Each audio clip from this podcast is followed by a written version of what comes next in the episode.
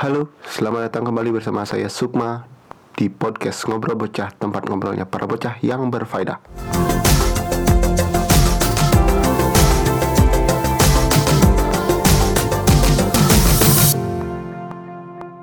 Oke, di episode kali ini saya akan mengajak teman-teman untuk membahas suatu topik apa sih yang bisa yang masih bisa kita lakukan sebagai seorang entrepreneur pemula gitu di masa pandemik seperti ini. Ya, perlu kalian ketahui juga di sini saya juga sebagai pemula banget di bidang entrepreneurship dan di sini saya ingin sharing apa saja yang saya lakukan di tengah pandemi ini. Dan apabila teman-teman pendengar saya ada yang memiliki pemikiran yang sepemikiran gitu yang mungkin bagus untuk bisa dibagikan juga dengan teman-teman yang lainnya dan mungkin juga ada saran untuk saya bisa silakan langsung email saya di deskripsi uh, ataupun kontak saya di deskripsi podcast ini. Dan di sini juga saya tidak menutup kemungkinan uh, untuk bisa mengajak teman-teman untuk bergabung dan sharing tentang apa yang bisa kita. Sharing bersama uh, entah itu tentang industri kreatif, entah itu tentang entrepreneurship atau entah itu tentang usaha di uh, kalangan anak muda seperti sekarang ini ataupun hal apa yang bisa kita lakukan untuk survive di masa pandemi seperti sekarang ini. Nah, sebelum kita bahas tentang entrepreneur pemula seperti saya ini, ya uh, mari kita simak dulu tentang Airy Rooms yang kabarnya menutup aktivitas bisnisnya ya, seluruh aktivitas bisnisnya yang diakibatkan oleh pandemik ini. Siapa sih yang tidak kenal Airy Room gitu.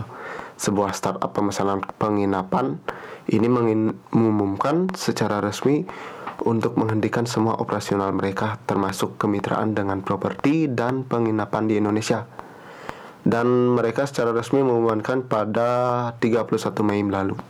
Sebelum mereka untuk memutuskan untuk berhenti secara permanen, pada bulan sebelumnya dilaporkan bahwa startup tersebut memberhentikan sekitar 70% dari stafnya Nah, setelah 31 Mei ini, segala jenis transaksi pembelian, pemesanan akomodasi dan tiket pesawat tidak dapat dilakukan lagi melalui semua platform Airi. Entah itu dari situs Airi, entah itu melalui aplikasi Airi secara langsung. Serta online travel agent OTA yang bermitra dengan Airi dihentikan oleh Airi itu. CEO Airi Rooms Indonesia Luis Alfonso Kodeti mengatakan penghentian semua kegiatan operasional AIRI merupakan keputusan yang sangat sulit namun terpaksa diambil oleh manajemen. Ya sih, kalau dipikir-pikir juga uh, pandemi ini memutus semua uh, apa namanya industri semua sektor lah begitu termasuk juga industri pariwisata ya. Hari ini kan juga kita kenal sebagai startup yang bergerak di industri pariwisata gitu. Jadi dikutip dari CNBN Indonesia, menurut CEO Airi ini mengatakan bahwa keputusan ini diambil dengan mempertimbangkan banyak hal, termasuk kondisi pasar yang nyaris tumbang akibat pandemi COVID-19 ini serta tantangan ekonomi yang sangat berat. Tentunya Airi sangat menyesal akan keputusan ini, ujarnya dalam keterangan pers. Berbagai upaya telah dilakukan oleh AIRI untuk memastikan perusahaan dapat bertahan selama masa pandemi ini. Namun, situasi pandemi COVID-19 yang tidak dapat diprediksi mengharuskan manajemen untuk menerapkan langkah-langkah penting dan mengambil keputusan yang sangat sulit seperti ya mungkin menutup semua aktivitas bisnisnya. Dia juga mengatakan saat ini prioritas utama AIRI adalah memastikan kelancaran proses pengembalian dana pengguna serta penghentian kemitraan dengan mitra setia AIRI.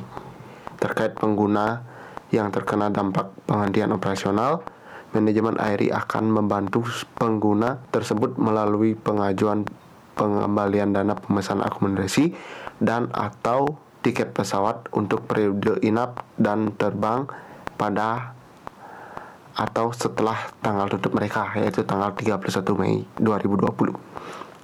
Pengguna dapat menghubungi layanan pelanggan AIRI di cs at airirooms.com manajemen Airi akan melayani proses pengembalian dana pengguna ini hingga selesai. Nah, apabila teman-teman ada yang uh, memesan hotel penginapan itu sebelum pandemi ini ataupun ada yang uh, rencana buat liburan itu buat memesan Airi bisa hubungi CS Airi di email cs@airirooms.com dan bisa meminta uh, bantuan untuk pengembalian dananya. CEO dari Airi Indonesia juga mengatakan dengan berhati kondisi ini, kondisi ini memaksanya untuk menarik diri dari beberapa program yang telah dan sedang dijalani bersama dengan instansi pemerintah tentunya. Katanya sih, kami berharap dan percaya bahwa sektor pariwisata Indonesia akan bangkit kembali dan kami senantiasa memberikan dukungan moral dan berkelanjutan terhadap industri pariwisata di Indonesia. Penghentian operasional Airy Rooms menambah daftar kegagalan startup. Econom Institute for Development of Economics and Finance INDEF Bima Yudhistira Adi Negara menyebut fenomena semacam ini merupakan seleksi alam bagi para perusahaan rintisan atau startup. Dia menilai model pengelolaan startup seperti Rooms ini sudah banyak terbukti dan berkelanjutan atau sustainable. Menurutnya, terlalu banyak ekspansi yang begitu besar dengan mengandalkan modal asing. Sehingga kalau kita melihat memang model-model startup yang seperti ini ya agak nggak sustainable lah. Sekali ada shock, kemudian ada kesulitan mencari pendanaan, akhirnya kelimpungan. Tekanan ekonomi yang disebabkan pandemik COVID-19 ini membuat seleksi alam seolah kian gencar. Seleksi ini bisa terjadi jika memang startup tak memiliki pendanaan yang kokoh. Ya, jadi yang paling utama di sini mungkin sebuah likuiditas ya. Kalaupun memang pendananya sangat uh, kuat, mungkin likuiditasnya bisa di dibilang cukup untuk membiayai hmm, operasional sehari-hari ketika tidak ada transaksi.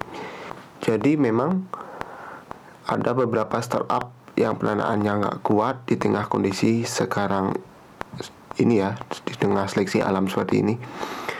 Jadi fenomena tumbangnya startup di masa pandemi menurutnya uh, Bapak Bima Yudhistira ini harus jadi pembelajaran bagi para pelaku uh, industri kreatif ya. Terutama startup begitu juga pun kita ya sebagai pelaku pemula di industrinya masing-masing. Dia menegaskan bahwa perekonomian dunia sangat dinamis. Jadi ekonomi ini sangat dinamis. Ekonomi ini tidak selalu trennya meningkat tidak sama seperti proposal-proposal para founders startup yang mengasumsikan pertumbuhan ekonomi terus meningkat setiap tahunnya.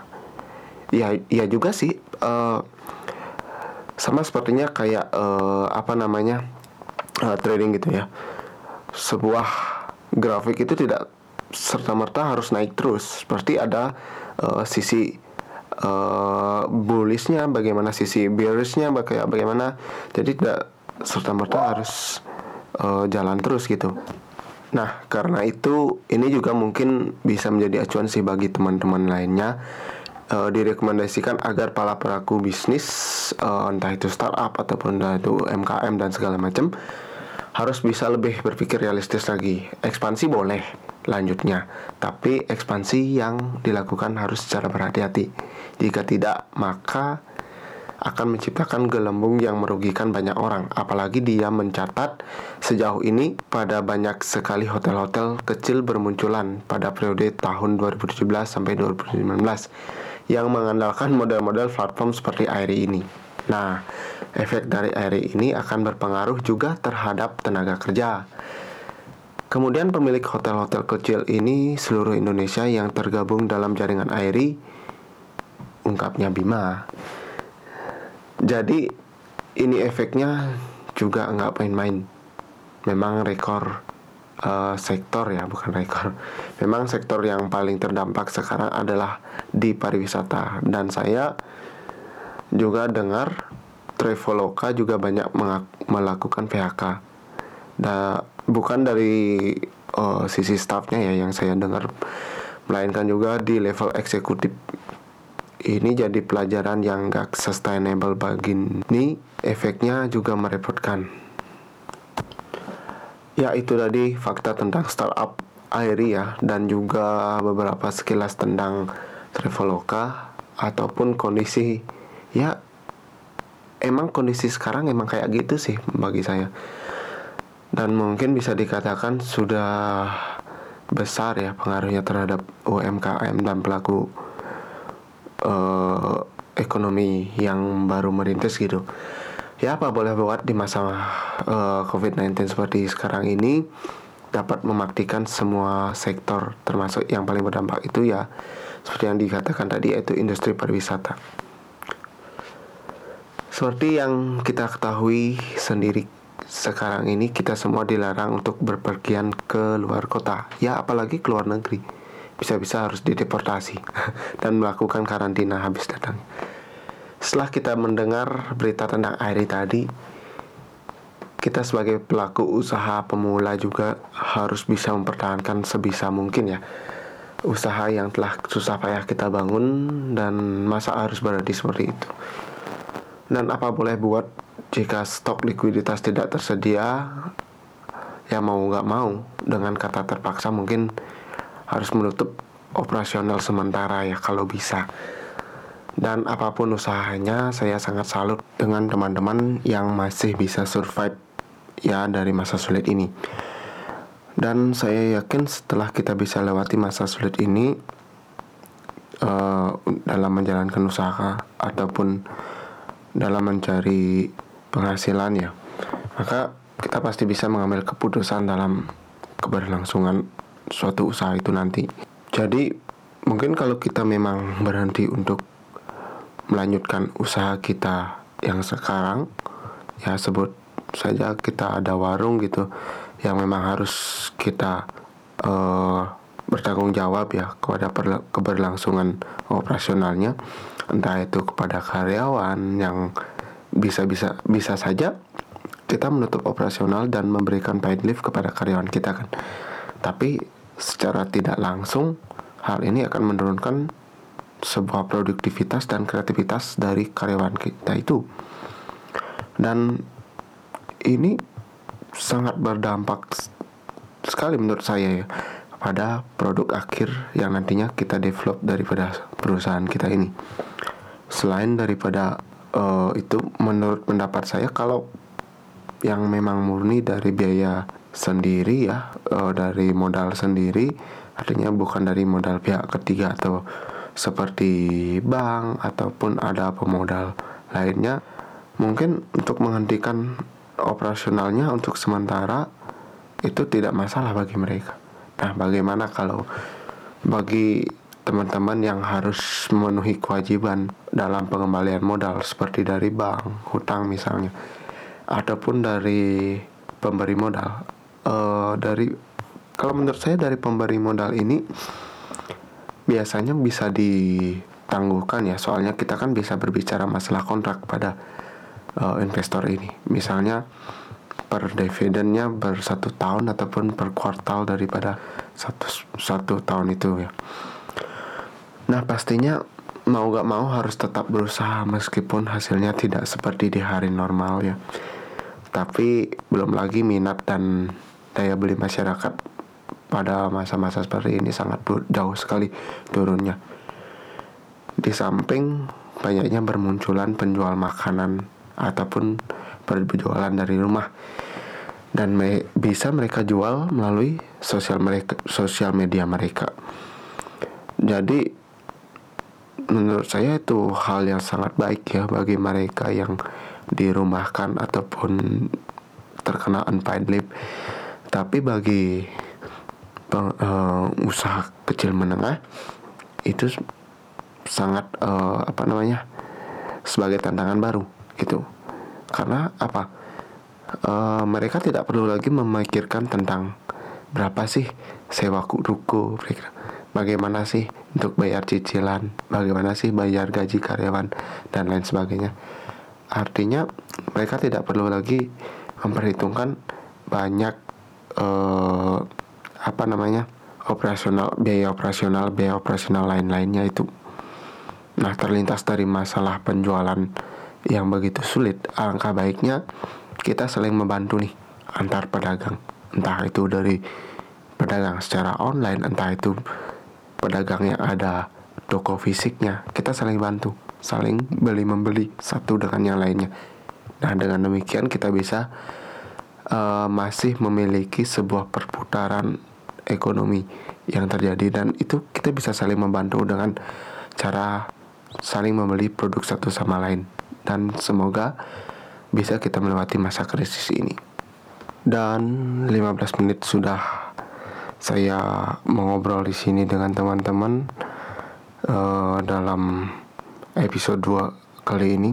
Jadi apa pun itu usaha teman-teman uh, tetap semangat buat ngejalaninya meskipun di tengah pandemi seperti ini.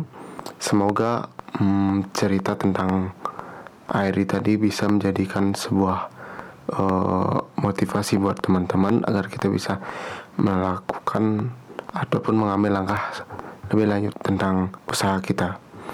Dan sebelum saya mengakhiri episode kali ini, saya mohon undur diri dari teman-teman sekalian dan apabila ada salah kata yang saya ucapkan kepada teman-teman saya mohon maaf banget.